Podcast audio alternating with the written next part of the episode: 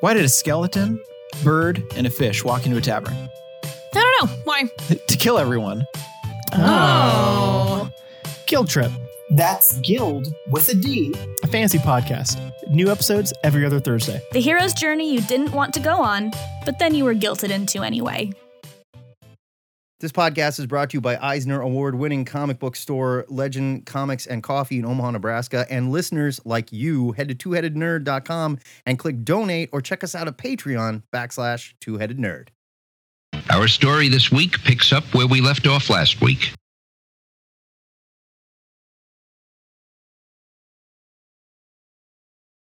Broadcasting from the Ziggurat at Omaha, deep below the metro area, it is our pleasure to welcome you to episode 619 of the Two Headed Nerd Comic Book Podcast. I Just want to see how high I could go. My name is Matt Baum, and I'm your head number one. It's not that high, to be honest, Matt. You weren't. re- you high. really. Weren't I was up high. there, dude. I was nah, nah. Listen. Uh, I'm head number two. The internet's Joe Patrick. Today on the show, it's time again for new comic reviews from the past few weeks, and then we'll wrap about our must-read comics for next week's pile. And finally, take a look. It's in a book club is back, and we're talking about Jupiter's Legacy number one, just in time for the Netflix premiere of Jupiter's Legacy this Friday, with a little help from the newly relocated stately Lord Fungus. Folks, he lives. We couldn't kill him if we wanted to. So watch your hands, damn it, before you go grabbing your new comics because it's review time in the ziggurat! This week's stack features new mutant religions, flooded New York's evil in the streets of New Orleans, and 14-year-olds getting their asses kicked. Matt, start us off here. Speaking of 14 year olds getting their asses kicked, my first review is Robin, number one from DC. This was written by Joshua Williamson with art by Gleb Melnikov. Robin has left Batman behind, faced his mother, Talia al Ghul, and discovered the League of Lazarus and their secret fighting tournament to crown the greatest fighter in the world. What better way to prove yourself to the world's greatest detective and the daughter of the demon? Robin beats Bane's dad, King Snake, in a qualifying match, and he's whisked off to the secret island to meet other fighters, where the cockiest Robin ever is about to meet his match. King Snake, by the way, looking pretty good for his age. Doesn't look bad at all. He old, yeah. Williamson is having fun here, writing a very formulaic kung fu tournament reminiscent of Enter the Dragon and Bloodsport with fantastic cinematic animated art by Melnikov, complete with two pages in classic manga style that really took me by surprise. I loved that, by the way. This comic looks amazing and it gives Damian something to do for a change rather than just being a snarky bat sidekick. Nothing gets me going like a great last page. And let me tell you, this one was a doozy. I'm giving this a huge buy it. I'm super excited for this Robin series. Yeah, I really liked it too. Uh, like I, I, I still don't love Robin's new outfit. I just don't. I'm Oh, sorry. I like it. I, I, I just don't. The red Like and it. black, Um, dig it, man. Yeah, I mean, I'm fine with him changing it up, and I like the color scheme. You know, the black and gray and red. That's all fine. Well, Tim's but the wearing the, other actual, one like- right now, right? Tim's wearing He's got his the own costume. Oh, yeah, I thought I thought he's wearing like the straight up sort of like Robin costume he used to wear again. It's kind of. I mean, it's similar. right? Yeah, It's the yellow and it's got I mean it's got the collar he used to wear and stuff. yeah. It right, but like that was not Damian's costume. You No, know, I'm he not- had his own spin I'm- on it. Yeah, no, I'm just saying the color scheme, basically. Oh well, I mean, Tim's costume is still very much red, green. You know, it's still bright colors with the black cape. Right. Um, but uh, so I'm fine with Damian having this kind of darker look to him, and I think that the color palette is cool. Uh, I just the design of it, it doesn't thrill me. Regardless, uh, I thought this was super fun. Uh, I really like uh, Gleb's art, and that two that uh, couple panels of uh, black and white traditional manga uh, that they inserted in the middle. It caught me off guard, and I was like, "Oh, that's fun. Good job!" Like Cool as th- hell. That was a, a a really fun uh, way to kind of add a little bit of um, visual interest to the book. Um, I love Damian. Uh, Connor Hawke is here somewhere, as we know from the uh, lead-in, the prequel story from uh, the Bat books. He better not be evil. I'm gonna be upset if he's evil. He has not. He did not make his I know, I presence know. known in Just this saying, issue. I don't want it. Do not want. I know, I know. Um, but I love my favorite scene in the book was when uh Damian shows up on the island or wherever the hell it is, and there are all of the uh, contenders standing around the docks, like they're just milling around, right? And you've got Ravager, who we know, and we've got you see some other uh, you see some other peeps that we know from like the Nightwing book and uh, the old Nightwing series by Chuck Dixon and uh, things like that. But then there's this new character named Respawn, and she looks exactly like Deathstroke and Ravager. And Robin says, "Nice copyright infringement," yeah, it was which good. really made me laugh. yeah, Um, because like it's like they're not even trying to hide how dumb looking this character is. yeah, it's great. Um, but uh, yeah, I really thought this was a ton of fun. It's a buy it for me. The art is great, and I'm, I, you know, we've talked about it before. We were gonna do a top five on it. Uh, we love our fighting tournaments and comics. Yeah. we love them. First up for me is Way of X number one from Marvel. This actually came out on what month is it? April 21st. Yikes. It was three weeks ago. Simon Spurrier joins the ranks of the Hawks Pox Docs Rocks riding team for a series that's been brewing ever since Hickman's relaunch of the franchise began. That's House of X, Powers of 10, Dawn of X, Reign of X, for those of you not in the know. As the months have progressed, surely you, the reader, have noticed that things can get weird, bordering on nightmarish on Krakoa. You know who else noticed? The X Men's resident conscience, Nightcrawler with Resurrection ensuring that most mutants, not all, can cheat death indefinitely, an almost cult like atmosphere has come to the island with young mutants thinking it's cool to throw away their lives as some kind of rite of passage. It's even gotten to the point where they're, they're like peer pressuring their friends. Like, you haven't died yet? You gotta die. You ain't in the club unless Yeah. you die. it was kind of weird. It was almost like that that Momo challenge that went around for a while. It's Sure, like- but like that's the point, right? It's supposed to not Yeah. be good. It's supposed to be weird and bad. There's even a grotesque gladiatorial ceremony where mutants that were depowered on M Day are more or less ritually slaughtered so they can be resurrected with their gifts restored. As a devout man of faith, this behavior obviously weighs heavily on Nightcrawler, and he's struggling to find his place and purpose on Krakoa. Luckily, there's a bizarre boogeyman called the Patchwork Man wandering the island. But is he more than a scary story the kids tell each other? Spoiler alert yes. I found the themes that uh, Spurrier explored in this issue fascinating, and I've been waiting for someone to address them since the new mutant status quo was established, like from the from the jump when they were like, no death, no psychics, please. yeah. uh, we've hidden our most powerful member in a psychic proof bubble that nobody can get in and out of. Uh, yeah, it's like, oh boy, no, Well, things are not good. we can have psychics. We just can't have people that can like read the future. Right, right. No, uh, yes, pardon me. Yeah, Yeah. no, no precogs. is yeah, what I meant to say. precogs. Yeah. Um, but yeah, they've got Moira holed up in this like complete like a panic room, basically that nobody, no psychic can penetrate, nobody can get in and out of the no place. Right. Uh, and from the second they established that, I was like, okay, something is not good here on Krakoa, and I can't wait to find out what it is.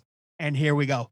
Spurrier's grasp on Kurt's character is really strong, and you can feel how uneasy he is through Spurrier's dialogue. And his inclusion of Dr. Nemesis in the cast made for some must read text pages. Can't handle Some the mushrooms on the head. I can't handle it. Oh, I love it. I It's love it. Too I love it body so much. horror for me. It like I have goosebumps thinking about it. I don't like it. and then he like peeled one off and gave it to someone. Yuck. Yeah, no, no. Like a lot of times when I'm reading these books, especially if I'm binging them when I'm behind, I kind of gloss over the text pages. But these, especially the ones that were written by Dr. Nemesis, were amazing. Amazing. Bob Q. Quinn is on art here, and he does a phenomenal job. Everything about the way he portrays Nightcrawler screams acrobat, and his art is dynamic both in and out of action. Way of X number one is my favorite new X title to launch in quite some time. Uh, I can't remember the last one I enjoyed as much as this. Like I thought X Factor was fine. I thought Hellions was fun, but this really pushed all my buttons. And it's a must-read book if you've been wondering when things would start to go horribly wrong on Krakoa like me. I'm giving it a buy it. I don't Okay, I don't necessarily think things have gone horribly wrong yet, but we do need to ask the some. cracks are starting to show. We need to ask some questions, and I think Nightcrawler is a good character to ask these questions, and I like that Spurrier is using him in that way. Maybe it's just because all those questions are being asked here, and nobody else seems to be asking them. It took me off guard a little bit. I very much like this. I did, See, and think- that's. Oh, sorry. You go yeah, ahead. This is my this I'll- is my turn. This is my turn. I understand, but it's a point. It's a point counterpoint. So you go ahead. No, and I got it. will. I did think Quinn was good on art, but there were some panels where I felt like he made Nightcrawler look very young, almost Oh, I don't agree. almost ex babyish in his face. It's not like he's an old man or anything. I mean, I know that, but he's older than all these kids, and he looked younger than some of them that he was on this team with when they go Mhm. out and one of them willfully gets himself killed. And the more I thought about that, the more I thought, like, yeah, we've seen like kids on the internet doing Tide Pod challenges and shit. Why wouldn't these kids be like, yeah, it's cool Gotta to get chase that clout, bro. yeah, it's cool to get yourself killed because you can just be reborn. And if you can be reborn, does that mean none of us have souls? You know, like questions like that. And Kurt's a good character to ask those questions, being as he is a Catholic and has identified as one for a long time. So I think this is going to go to an interesting place. And I like Spurrier.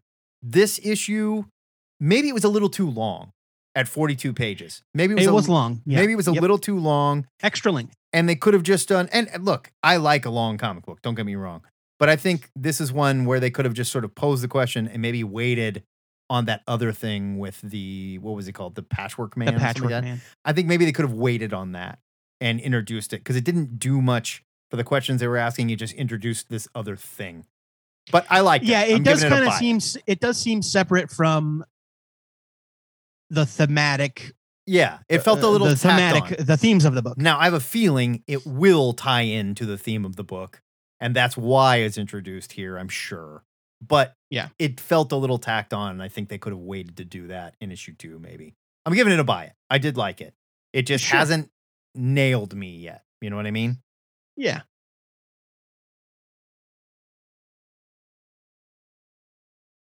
My next review is of Shadow Man, number one from Valiant. This was also from last week. This was written by Cullen Bunn with art by Jon Davis-Hunt, who formerly worked on 2000 AD and The Wildstorm. I couldn't place Yeah, the name. where I saw that. I had to look it up. Shadow Man returns for his sixth series, and this time he's got a proven horror writer in Cullen Bunn.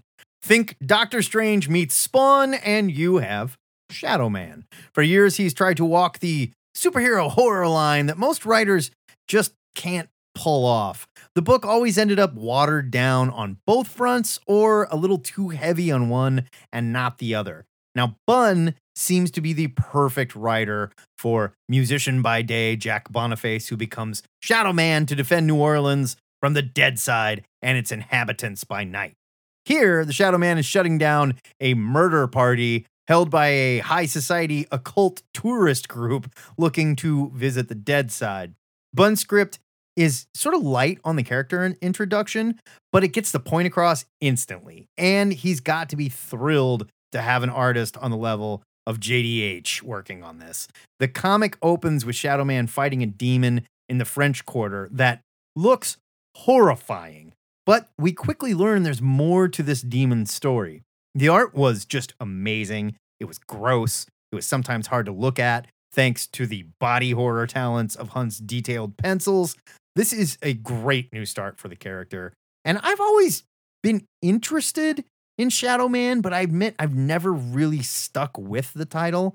I'm going to give this a solid read. I think this is a great use for Bunn's talent on both superhero titles and horror. I'm giving it a buy it. Yeah, I agree. I thought this was really good. Uh Shadow Man, you know, Shadow Man doesn't really do it for me. I I don't I'm not that interested in the character, but this was really well done. And I think it's very well suited to uh Cullen Bunn's strengths as Right. a writer. It, it, it's Shadow Man is one of those books that can get so stuck in like the voodoo and the lore, and we're constantly trying to And I mean, explain like that. Well, this character he really bad from the bayou, and did All like right, okay, hey, now, I get it. Dial it dial it back there, Cotton Eye Joe. Uh, yeah, it's uh, uh, it's.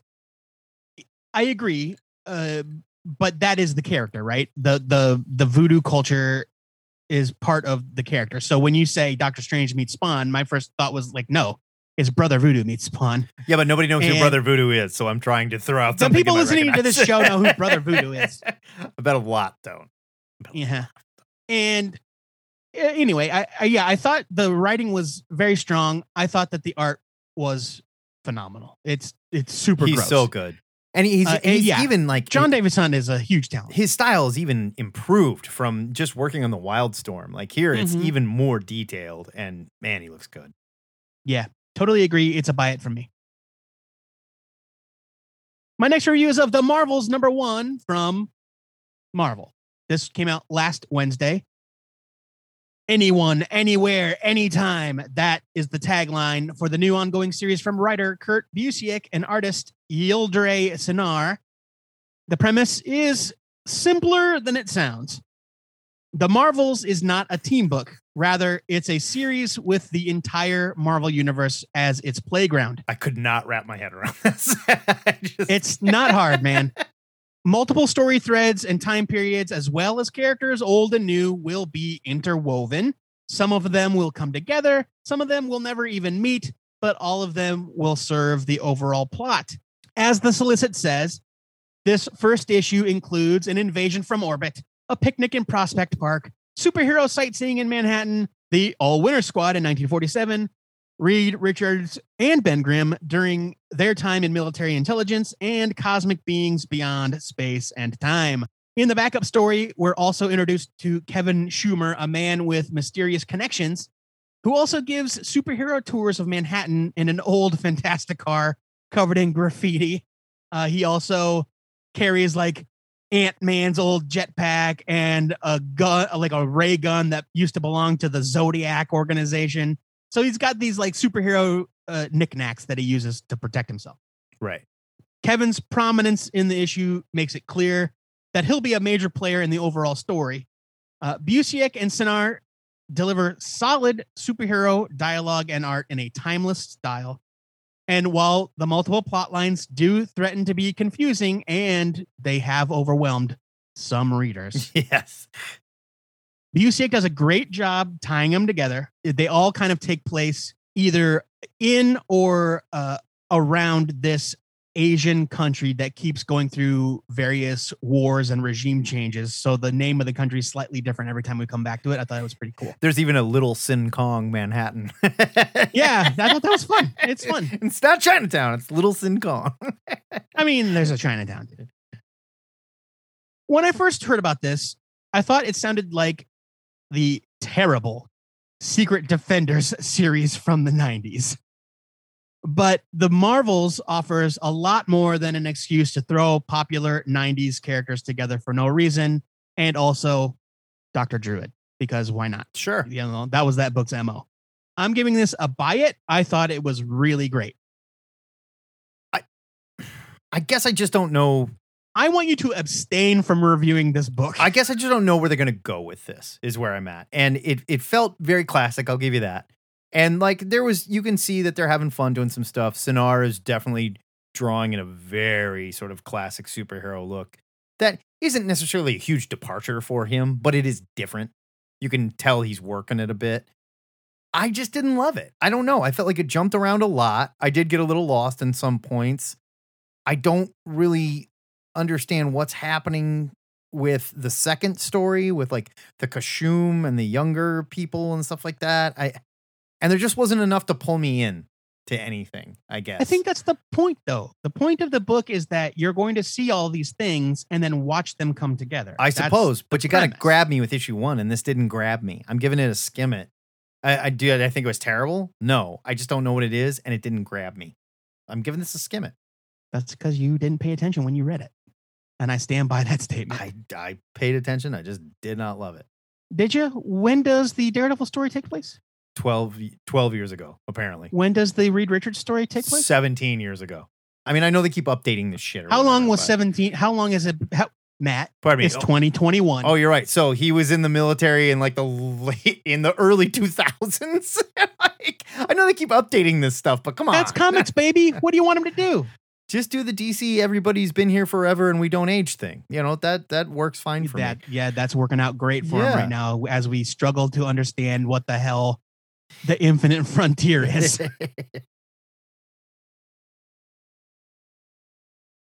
Up next for me is The Good Asian, number one from Image. This is written by Pornsak Pichetshote with art by Alexandre Tefenkgi. And I know I said that wrong. There's no way I said either of those right. Without a doubt. and I without apologize. Mm-hmm. 1936, San Francisco. The United States is still upholding a 50 year ban on Chinese immigrants that was stretched to include Asians and Arabs back in 1924. And Edison Hark, a self loathing Chinese detective with an eye for detail and a police badge he earned in Hawaii, which was the only state that would allow Asian policemen at the time, and that's true, is on the trail of a dame to help his adopted family. Pichet Pichetshote calls the story Chinatown noir, and I really can't think of a better way to describe it. This this has all the charm of a Mickey Spillane tale, but it's set in a little talked about America that was deeply racist towards Asians. I had no idea there was a 50 year ban on Asian immigration, or that the United States didn't have an Asian police detective until 1957. But thanks to the writer peppering this mystery with historical fact, I do now, and it works really well to sell this story.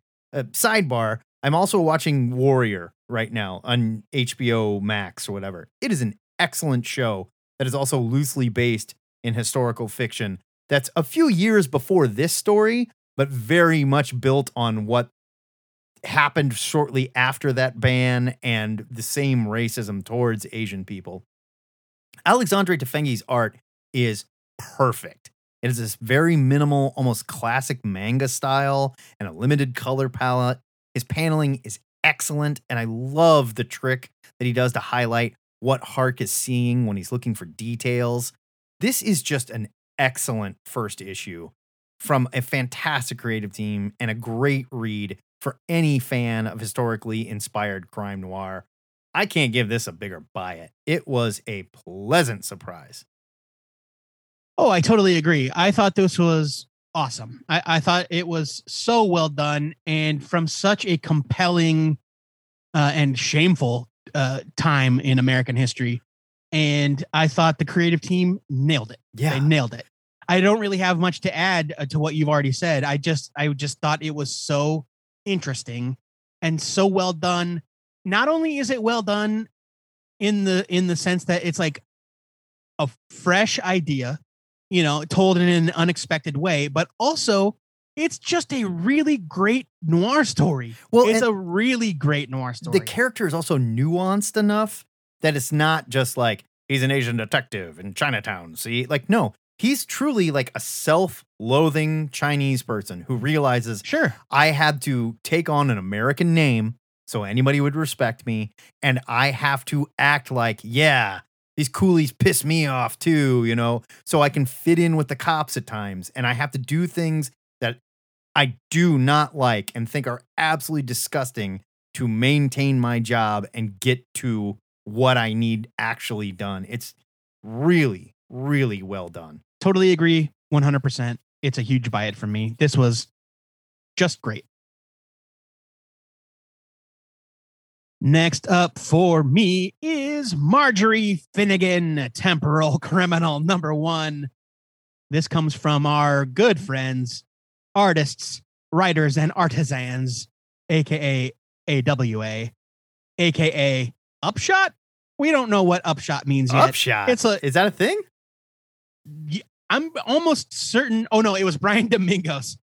Brian Domingos was tweeting at AWA one day when they were like announcing crap, and he's like, "What the hell does Upshot mean? Like it's an, a separate imprint already, you know?" Uh, and I don't know if they ever answered him. yeah, there's like if you if searching it, there's oh, wait a minute, complete guide to the Upshot comic universe from AWA. But it's not like a universe. The right? shared Upshot universe published by brand new comic up company kidding me? AWA Studio is only months old, but it's already making a name for itself by consistently unleashing books that are surprisingly diverse, yada yada yada.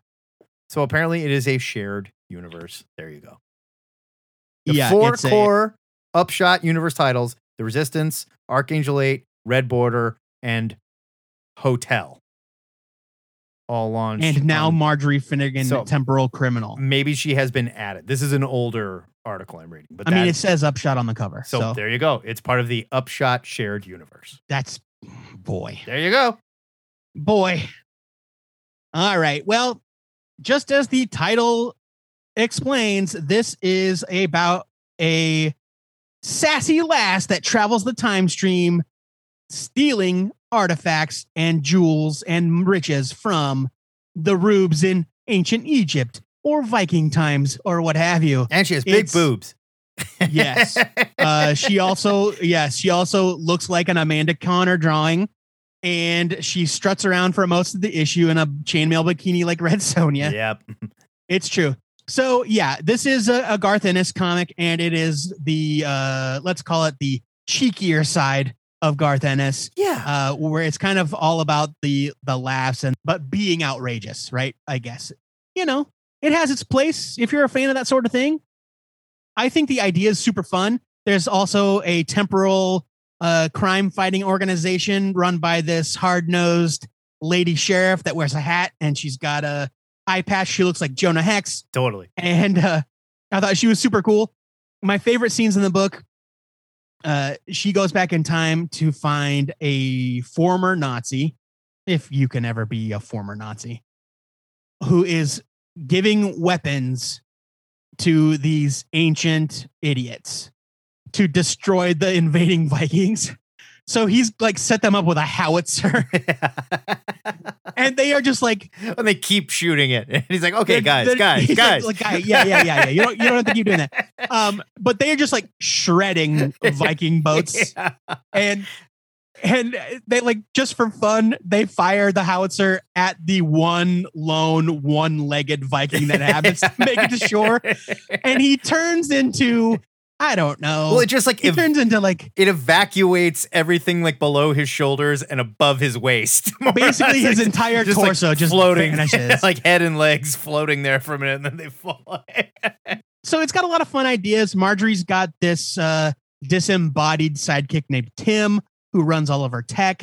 They've got a device uh, that she calls the the unfucker, the unfucker, where uh, so that ensures that it's okay if she just happens to kill a bunch of minor nobodies in the past because the unfucker will just like slightly shift the timeline so that their histories change. right, like she shoots a guy, and they cut to a scene where it's like, oh nope, he died during autoerotic asphyxiation. Yeah, exactly. Exactly. Which is why I texted Matt about autoerotic asphyxiation earlier today, but we don't need to dwell on that. Yeah, and and it's an inside joke. No one's gonna get. They're just gonna think you were asking me how it works. Now, way to go. Well, Matt, you're the only one I know that would know. So it's super easy. You just got to play it cool. I'm sure it is. Yeah, you I'm just gotta play it cool, It man. is. The art by the art here is by uh, Goran Sudzuka, who is a frequent artistic partner of Garth Ennis. I thought the art was very good. It's super stylistic and cartoonish, very similar, like I said, to Amanda Conner, uh, but maybe slightly less cheesecakey. However, Marjorie is half naked for almost the entire issue. I thought this was fun. Uh, it has zero depth. None. Yeah, yeah. And you know what? You know, i- if that's what you're into, that's cool. I'm used to. I like my Ennis with a little bit more. Uh, I like my Ennis stories to be a little bit more complex. Let's say, but I still had fun with this. I'm giving it a strong skim it. I don't know if I'll bother to come back for more, but you know, I wasn't sad that I read it. I think I'm going to err on the side of I also like my Ennis with a little more depth to it, and this felt unfinished. This felt like they like they had a plot, and and the plot's clever. Don't get me wrong, but then they filled all the word bubbles with as many cuss words as they could to the point where it was just like devolved into childish bullshit. And we're like, "Fuckity fuck you, fuckwit!" And you're like, "I don't, Yeah, right. don't Yeah, yeah, that is true. And like, come on, And also, I'm not like they- prude or anything, but that's like yeah, you could have given us a little more of the character, a little more what's going on, but they just sort of chose these sight gags. And the art, while very good, I would argue there was a lot of it where like no background at all, just like solid blue sky in the background as we're looking out over the ocean. And it, I don't know. I a lot of what I've read from AWA has felt like ideas that these creators have maybe pitched somewhere else, but not Oh, totally go. finished, and just sort of said, "Yeah, I'll I'll fire out this book and not really care about it." Because this doesn't feel like Garth Ennis cares a whole lot about this script. It feels like he wrote this quickly, as cheeky as possible, just to fill some pages, and it was fine. It was fine at best.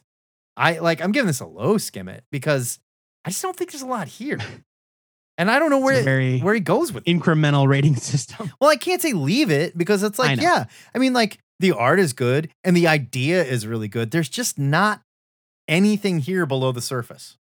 I think uh, uh, another problem is that they spent so Ennis spent so much time explaining the mechanics Right.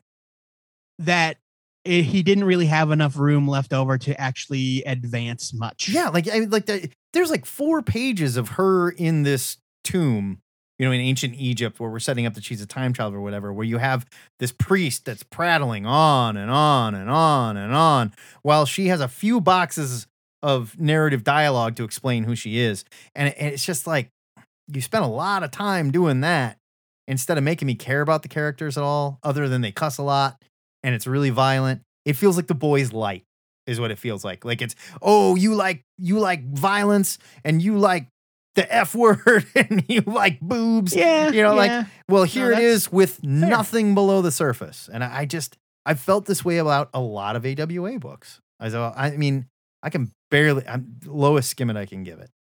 Wow. All right. Well, I, I don't necessarily agree that it looked unfinished, but I do agree with a lot of the criticisms that you you mentioned about the writing. I mean, the art is Uh, very good. It just felt like there wasn't a lot of background stuff going on in a lot of it. I, I mean, know. there's there are there are panels with no background. But, yeah. You know that happens. There are also very detailed panels of the interior of a Egyptian pyramid tomb. So yeah, I mean, it- I don't know.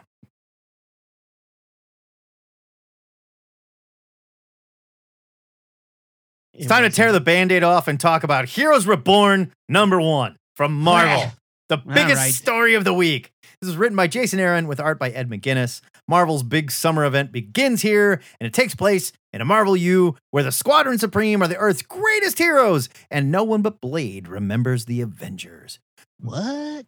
Here's my best Marvel assistant editor impression. If you've been reading Aaron's latest Avengers run, then you would know that the Phoenix Force ran amok and changed reality. Mighty member and Matt. We get a look at Dr. Juggernaut, the Silver Witch, all gone. I'm pretty sure they would just call you Memory Matt. Maybe. I like the. yeah. I went for the three M's. Okay, I'm working it here.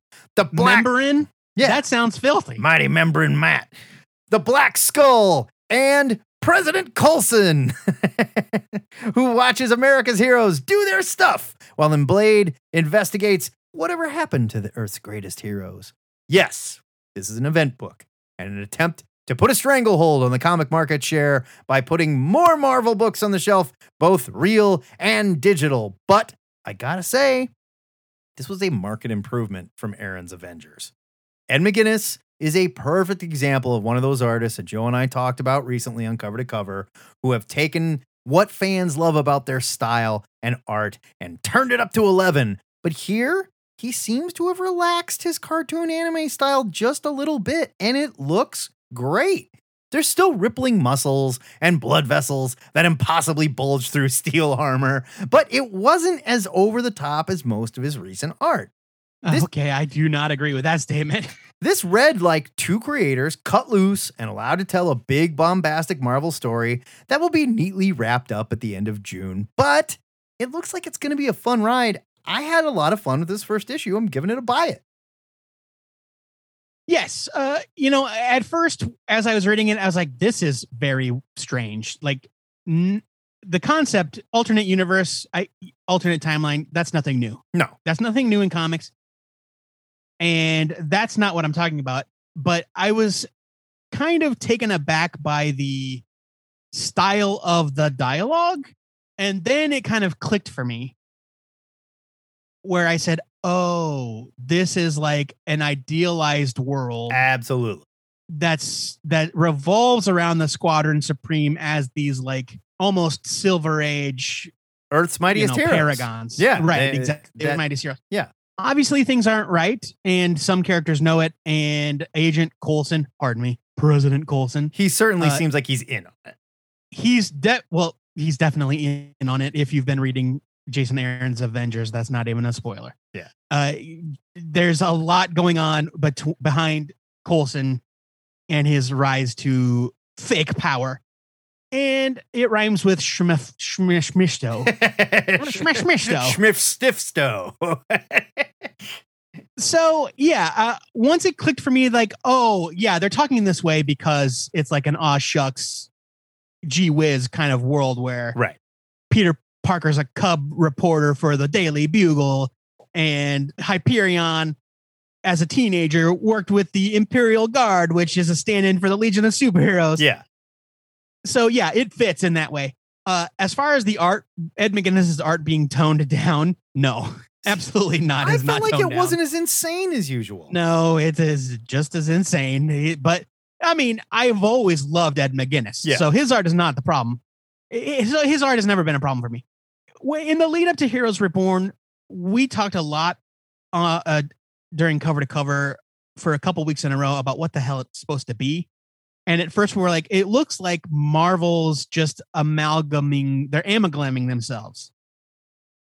And then it came out that it was no, it's an alternate timeline where the Avengers never formed.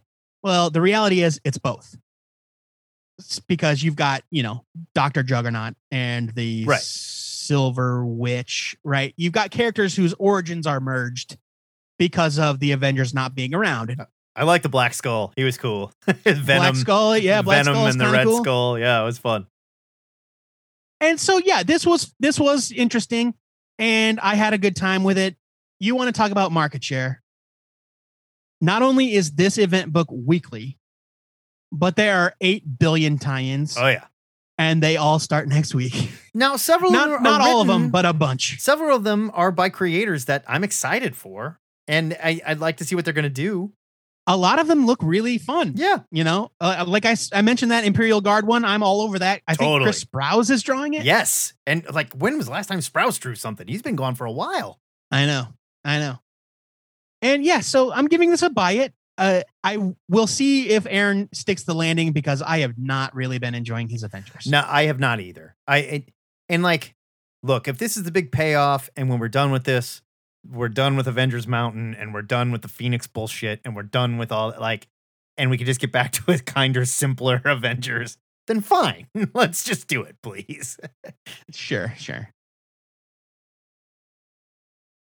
My final review goes to Eve number one from Boom Studios. This is written by Victor LaValle or Levi Laval. I'm going to say Laval, with art by Joe Mi Young, and I am pronouncing that wrong undoubtedly, but it's M I hyphen G Y E O N G. This is what we do here, Joe. look it up. Okay, we're two Look. illiterate white guys. you know what so you can you can plug a word into google and it'll pronounce it for you you can't do it with names i'm sorry this features a young girl named eve who lives in a bunker with her dad who appears to be some sort of scientist and they are in the bunker for reasons unknown they she wanders around this island you know, talking to herself like kids do. I found that to be very relatable. I did that as a youth as well when I was playing outside by myself. They eat dinner together and they put up, you know, scenes from the world on their big screen, you know, like New Orleans or Paris or wherever they're interested in that that day. And, you know, it's fun and it's cute. And then you learn that Eve is actually stuck in a tube alone in a different bunker and the world has gone to shit. yeah, it's very Matrix. It is very Matrix. I thought the art by, I'm just going to say Joe because I don't want to do that again, was pretty excellent. Uh, the his art is kind of exaggerated in a, in a strange and and interesting way. Like his his characters are distorted in just a, a, a slightly inhuman way, not in a grotesque way, but it's very exaggerated. I thought that uh, the island looked very cool. Of course, it's all a simulation. New Orleans is underwater. We don't know what happened. The themes are obvious. You know, Laval Laval's wife is a climate writer. He says in the back matter. So he obviously wanted to tackle the themes of climate change I thought it was really interesting. I think the premise is solid. I thought the art was great. I'm giving Eve number one a buy it. Yeah, I really like this. I think it's, it's super clever, and it's the kind of thing where you could see them pitching this as a TV show that would write itself. They're like dystopian future, fish out of water, pardon the pun, you know, like dropped into the situation, trying to figure out why am I here? What's going on with this? And how am I going to deal with it? The art was excellent. It's little choices like putting black people in sci fi stories like this that we haven't seen a lot of. Up yeah, we don't get it a lot. recently, and there's no goddamn reason. There's no reason. Like if you think about Lovecraft Country, which was basically black people in the main roles in a horror story. And that's what set it off. And, and that's what blew people's minds about it. And I'm glad we're doing stories like this and not doing it in the sense where it's in your face, like, look, we're trying to do something for everybody, you know, eh, or we're doing something to make a racial statement or something. Like, this is just a well told story that happens to star a little black girl in a dystopian universe. And I really enjoyed it. I'm giving it a huge buy.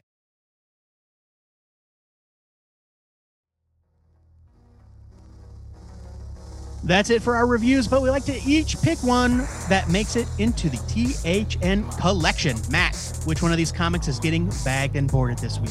Our previous cover to cover book club was Seeing the Crime. We've been talking about crime noir a lot. And The Good Asian just hit me. Hit me in a perfect spot. Like I said, 100%. I've been catching up on uh, Warrior, which is a wonderful show if you haven't seen it. And this book just nailed. it. It was so well done, super, so perfectly written, paying such close attention to a history that really isn't spoken about. I, The Good Asian ran away with it, no question. 100%. I agree wholeheartedly. I loved it.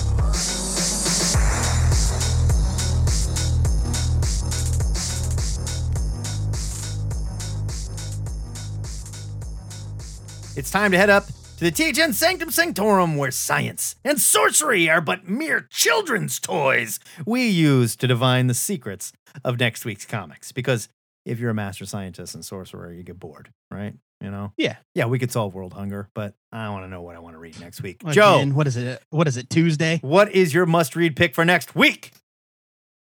Next week, I am excited for X Corp number one from Marvel Comics, written by Tini Howard with art by Alberto Foche. It's 48 pages for $4.99. Here's your solicit. Krakoa is for closers. The deals have been made. Mutant kind is safe on Krakoa. As the reign of X continues, what are the wants of the mutants who have everything? Leading the charge is X Corporation, headed by CXOs Monet St. Croix and Warren Worthington III, better known as M and Archangel.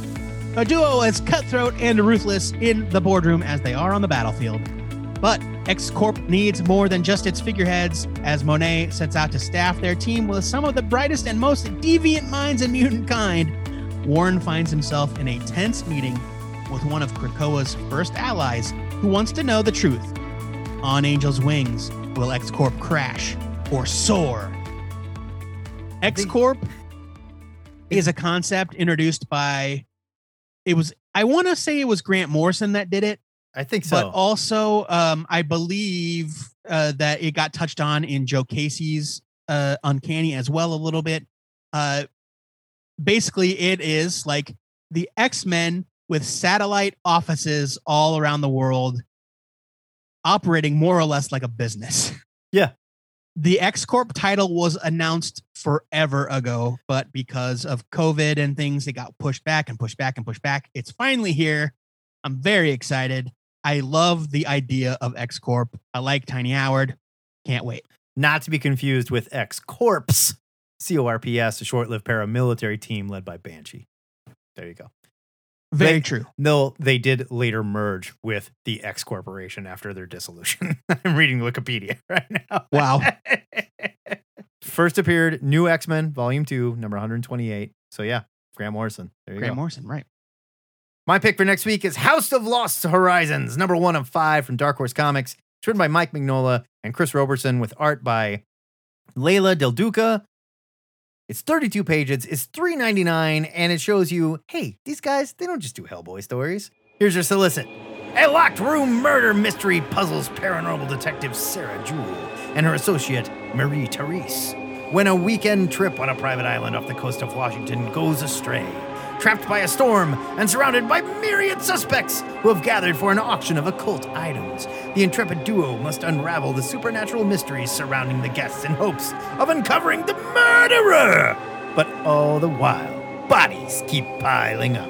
And in any moment, Sarah or Marie Therese could be next. Mike Mignola and Chris Roberson return to the world of Hellboy, accompanied, oh, I take it all back, accompanied by artist Leila Del Duca and colorist Michelle Madsen, investigator Sarah Jewell, Rise of the Black Flame. Oh, she's a oh. character from those books, rise of The Black Flame. Okay. Gets her own series in this murder mystery with an occult twist. I forgot she did come out of there. So this is fun. I'm in. I don't care. I love the art. It's fun. I love this this creative team. I'm in. Well, and as you when you said they don't just do Hellboy stories, I was going to say, but they do do nothing but supernatural mysteries. Yes, that's their and then it jam. ended up being a Hellboy story. I get it. You know, like that is their jam. Wayne Gretzky hits No, no, no. Hey, look. pucks. These guys write occult stories. yeah, and they, look, no shade, man. I love them. I Although love Gretzky it. golfs a lot more now than he plays hockey, but whatever. I get it. I get it.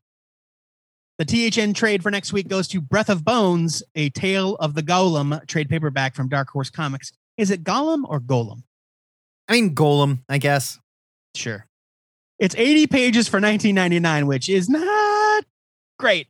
Uh, but hey, it's written by Steve Niles with art by Dave Wachter. Beautiful, good lord, Yeah. beautiful art by Dave Wachter. Here is the short and sweet solicit. A British plane crashes down in a Jewish village, sparking a Nazi invasion. Using clay and mud from the river, the villagers bring to life a giant monster to battle for their freedom and future. So for those We who, for those who don't know, the Golem is sort of it's an old school Jewish thing where they It's like, a Jewish folk Right. tale, right? Like Jewish a folk tale hero. about this creature that they gave life to, made out of clay that per, that saved a village more or less that was under attack. And Frankenstein would be like a story that was later like an allegory. For yes, an allegory golem, for the right. golem and whatnot. Yeah. And man, Dave Wachter's art.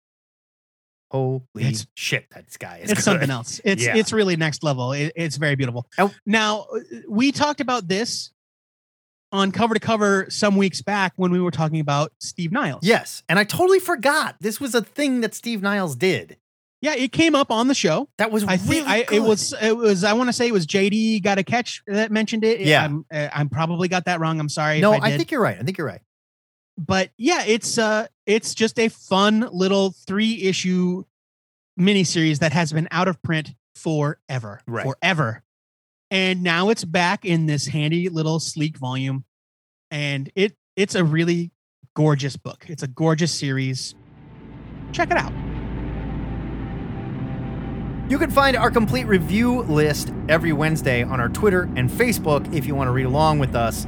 Hit up your local comic shop, pre order these comics so you can play along too, kids. And don't forget, we've got a new THN Take a Look. It's in a book club read for this month. We're going to be reading Seven Secrets, Volume 1 from Boom. We threatened to read it last time, but we neglected the fact that the Millarworld was getting its Netflix, its Netflix unveiling, if you will It's debut. debut, as they like to say. Yes.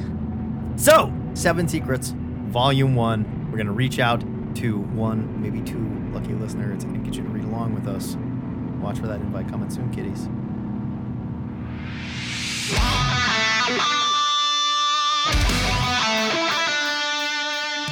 Speaking of, take a look. It's in a book club. Each month, we pick a graphic novel to read and review with one of our buddies, sometimes more. And this month, it was Mark Millar's Jupiter's Legacy. To get ready for the new Netflix show dropping this Friday. Who better to celebrate the launch of the Millarworld Netflix deal than someone who lives, you know, on or near the same island? Our friend, stately Lord It's the same island. Scotland's just Isn't. Scotland a separate island? No, it's connected. Ireland's a Ireland separate a island. Okay. Well, listen, I knew it was one of them. Wow, I geography don't major. live there. My God. I was Matt. I majored in art. I don't know geography. I'm kidding when I called you a geography major. My God. Stately Lord Fungus, better known as Ian, thank you for joining us, sir, from the new Mushroom Manor. Was it a pain to move all those mushrooms, or did they just regrow when you moved? They, they just regrew. The That- books, they were a bastard. That's- but yeah. The mushrooms, yeah, the man. mushrooms were fine. That is the Like magic of fungus, library, though, you know? That's the isn't it? sex offenders register. Yeah, yeah it's it's a, it's yeah, it's it's a hell of a it's a hell of a, a thing. We've got sort of all records and books and yeah, you'll see you'll both see it when I, when you come over. Can't wait. Super excited. As soon as I can travel again. We are here today to talk about Jupiter's Legacy, which is going to hit Netflix this Friday, where it's the first of the Millarworld adaptations from his comics to screen. But as we were just discussing before we started, this was not the first one announced. It was going to be the Magic Order. And for some reason, Correct. the Magic Order got pushed back. correct. We'll see. Now, the Magic Order and Jupiter's Legacy, I think, have both put out about the same amount of issues in a year, which is like four or five. So, no Well, you know, rush Millar there, Millar uh. Miller World titles are not known for their punctuality necessarily. So let's they just, are known for their variants. yeah, exactly. So let's just Okay. start There's with about 62 variants. Yeah. Let's just start the setup for the book. In mid century America, the world's greatest superheroes face epic threats in public while battling private scandals behind closed doors. Now adapted into a big budget Netflix original series, get in on the ground floor, yada, yada, yada. This collects Jupiter's Circle 1 through 6. To make things even more confusing, There it is. There this it is. title first came out as a miniseries called Jupiter's Circle. A Netflix No, no, deal no. was penned. Oh well, this. Uh, okay. yes, this series. Let's let's back it up because obviously I am. Uh, we're both talking over each other and confused in different ways. Uh, Jupiter's Legacy was the original series that took place in the present day, drawn by Frank Quitely. Correct. about the children of the superheroes dealing with the world that their parents had created. so Uh, and so this volume actually reprints Jupiter's Circle Volume 1, which is the prequel series. And in a very helpful fashion, Image has rebranded the entire run so that it's all Jupiter's Legacy. And instead of being Volume whatever, this is Volume 1 now. Yeah. So, you know, hey, comics. So here we are. And if you really want to figure it out, this one is written by Millar with art by Wilfredo Torres. So if you see Wilfredo correct. Torres on the cover, you're reading the right one. You did it. Yes. You did it. So we've all read a lot of Mark Millar, and some we've been Joe and I have been pretty critical about a lot of Millar's superhero stories. Ian, how do you feel about Millar's superhero work? Um, I mean, I should I should preface this by by saying that he he, he actually got into a Twitter spat with a good friend of mine, who's a, a local a local friend of mine, and uh, he called a friend of mine a something like a a sniveling young boy or something. The guy's the same age as me. He, he- he's a very very opinionated, very rude, Right. but not my friend. My friend's lovely. He's great um, but not Millar. This is he's a he's a very opinionated, very rude, but yet strangely very respected um, creator. He's a bit the of a codger, right? As you guys would call him, if you will. A codger. A codger. No, a codger's an old an old dude. Well, I mean, Oh, but he mean comes like a- off that way, kind of prickly and sort of like like a curmudgeon. a curmudgeon. Okay, that's better. sure. All right. Yeah, and not to like a sort downplay of, your uh, friend's fame, but I think he gets in a lot of Twitter spats. you know, it's it seems I- like it's one I of think his. in the I think in the UK they'd probably be more comfortable calling him a different C word. Fair enough. That that flies pretty free and loose around there. I think also if you check his D&D yeah, I'm not going to say. I'm not. No, gonna- we're not gonna say that. No. I think if you check his skill sheet, he has a plus No, five to. Twitter spats. But this is not to say that like I have not disliked a lot of his work. I just think Millar has a tendency to lean into the snark, especially when it comes to his superhero Uh, work. He's uh, he's got like a cynicism. Yes. Uh, uh, it's it's very it's kind of similar to like Garth Ennis's approach, uh, or Garth Ennis's um, stance on superheroes, except that Garth Ennis is capable of writing superheroes uh, in a in a deconstructed way, but in a in a way that still has heart. I guess that's the next Uh, thing I wanted to jump to. Like a lot of I feel like Millar's Yeah. Millar when he is deconstructing superheroes or super powered stories, it's all it's all snark and almost never heart. Right. Like Now- wanted or nemesis, you know. I think a lot of people are comparing this to The Boys without seeing it yet, saying, "Oh, okay, this No. is this is what Netflix is doing to combat Amazon's The Boys." The comics could not be more different in this case, and I would argue this story, which where we see the Utopian and the group, which is basically a Justice League homage. They're even like living in what looks to be It is You know, exactly the Hall of Justice. it's the Hall of Justice, It is. right? No question. And they're all sort of like the Utopian is a Superman homage, and I can't remember the woman's name. Uh, his wife, Lady Liberty. Lady Liberty, is Lady very, Liberty and Sky Sky Fox's Batman. And very and, much uh, so. Blue Blue Bolt is kind of a Green Lantern. But I would argue this book had a lot less of that snark to it, and some more kind of like pointed criticism of history at the time. And- yeah, well, and it's also uh, it's also that it's it's not um it's kind of like a madman madman esque like if this were happening in the 1950s of of real world America, if suddenly people showed up with superpowers, Right. There'd yes there'd be a closeted gay one. Yes there'd be infidelity. Yes there'd be you Sure. know, they'd be like abusing their status for fame and and whatever like and not that they're necessarily bad people it's but they are definitely like enjoying the fruits of their success of their of their efforts.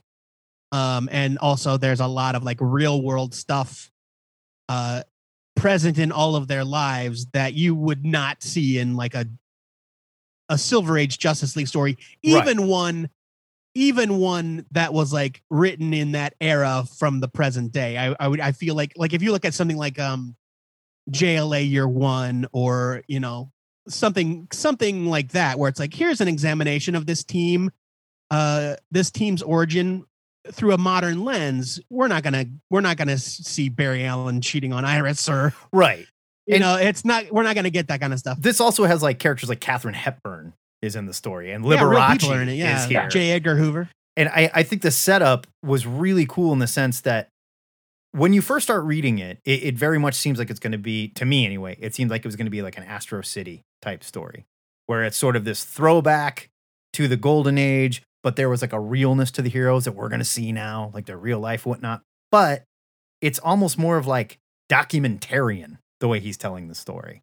And I think Wilfredo Torres, who is just awesome, by the way, is the perfect choice to do something like this because he has a very sort of Mike Mignola meets, well, R.I.P. John Paul Leon type style almost, where it like very thin line, almost cartoony, but it works really well for the emotional stuff too. Like the story starts off with one of the characters who's a, who's basically a Green Lantern homage, fighting a giant squid, very Starro, if you will. And the next panel, we see him in bed smoking a cigarette after having sex with another man. So it immediately just goes, nope, not going to be that kind of story. you know what I mean? yeah It's interesting. It's interesting. You, you. I was just sort of formulating my my, my thoughts just while you, you guys were chatting, and you've you've basically covered everything I was going to say. So I'll go. All right, well, no, thanks for joining us. Stop it, you. on No. Take a So, in um, the book Get in here, That's a talk. That was great. Thanks.